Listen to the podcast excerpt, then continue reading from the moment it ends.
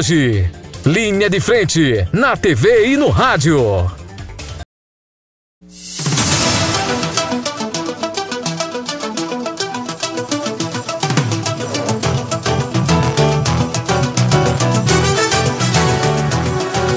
Será que o Senado brasileiro se renova? Quais senadores permanecerão na casa no Senado Federal após as eleições de 2022, aqueles que postulam a renovação do mandato? É uma pergunta, é tensão, é apreensão e ansiedade. E a gente começa por alguns que estão com a batata assando. E por incrível que pareça, tem uns aí bem próximo ao presidente. O ex-presidente Fernando Collor de Mello, senador, colou-se em Bolsonaro e segundo os analistas aí, ele corre o risco. A batata está assando. Assim como Davi Alcolumbre, Simone Tebet, Cátia Abreu e Omar Aziz, esse presidente da CPI da Covid. Aparece em situação de risco para a reeleição do próximo ano. Tem a reportagem aí da Folha de São Paulo. A perspectiva é que tenha continuidade o ciclo de mudanças no Senado Federal iniciado em 2018. A casa teve a, menor, a maior renovação de sua história. Para 2022, teve alguns que ainda estavam lá, não mexeram neles, porque o mandato é de, 20, de 4 anos, 8 anos. Para 2022, o prognóstico é de disputa de um terço das cadeiras e o xadrez eleitoral que começa a se desenhar aponta para cenários adversos né, para a maior parte dos 27 senadores que estão em fim de mandato. Trata-se da consequência inexorável do processo de alternância em meio a situações de perda de espaço em estados e regiões. É o que está fazendo com que alguns deles desistam da recondução e migrem para outras disputas, como a de deputado federal. Foi o que a Agripino tentou fazer no RN, né? Alguns insistiram. É. Ou você vai mexer no xadrez eleitoral, meu caro Alisson Fernandes, ou você, você vira a mesa logo, com xadrez e tudo. Em 2018, foram eleitos 46 novos senadores para 56 vagas em disputa, uma renovação equivalente a 88, 85% das cadeiras. Calcula-se que apenas um senador né, conseguiu renovar o mandato em cada quatro parlamentares que tentaram a reeleição. Pelo menos cinco dos senadores em fim de mandato já anunciaram que não vão disputar a reeleição.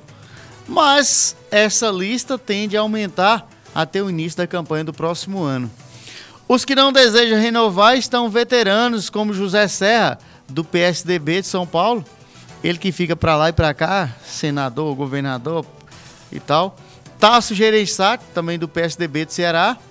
O líder do governo no Senado, o senador Fernando Bezerra Coelho, do MDB pernambucano, diagnosticado com mal de Parkinson. Serra pediu licença temporária em agosto e talvez concorra a uma cadeira na Câmara no próximo ano. A eleição é considerada mais tranquila, pois não demanda tantas viagens tanto quanto uma campanha majoritária. É, fora da, da disputa, tem a paraibana Nilda Gondim, que é mãe de veneziano, vice-presidente do Senado. Nilda assumiu a titularidade no mandato como suplente após a morte de Maranhão, vítima de complicações da Covid. Ela deixou bem claro, logo na investidura de sua atuação, que se limitaria a concluir o mandato de Maranhão, não acalentando aí qualquer propósito de reeleição. Veneziano foi eleito senador em 2018 migrou para o MDB. É, e por aí segue, né? Todos já sabem a história. Tem mais um aqui, ainda tem Efraim, né? Que, que vai tentar sair da, da Câmara Federal para o Senado, né?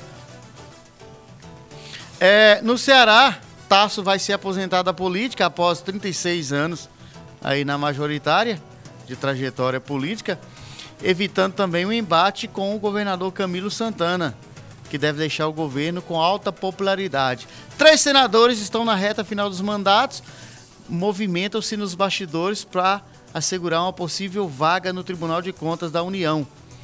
É, Raimundo Carreiro, Fernando Bezerra Coelho, Antônio Anastasia e Kátia Abreu. Eles almejam este posto em comum.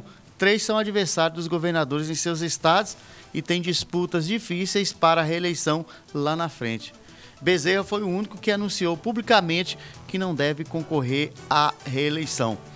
Ele tenta eleger Miguel Coelho do DEM para o governo de Pernambuco. E tem tantos outros nomes por aí. Vamos falar no Rio de Janeiro, Romário do PL, feito acenos a Bolsonaro, né? Tenta a sua reeleição, fez críticas ao PT, disse que está melhor o Brasil com Bolsonaro. O campo bolsonarista está congestionado lá no estado, né? É, quatro possíveis candidatos, né? Hamilton Mourão, vice-presidente da República, o ex-ministro Pazuello, o ex-prefeito, o prefeito Washington Reis, lá de Duque de Caxias, é o deputado federal Otônio de Paula, do PSC, sob holofortes da Covid, né? Teve atuação de destaque na inquirição de depoentes e tantos outros por aí se segue essa luta. É expectativas de reviravoltas nas disputas senatoriais, agitando antecipadamente os meios políticos nos estados e no Distrito Federal, aqui, meu caro, na República Federativa do Brasil.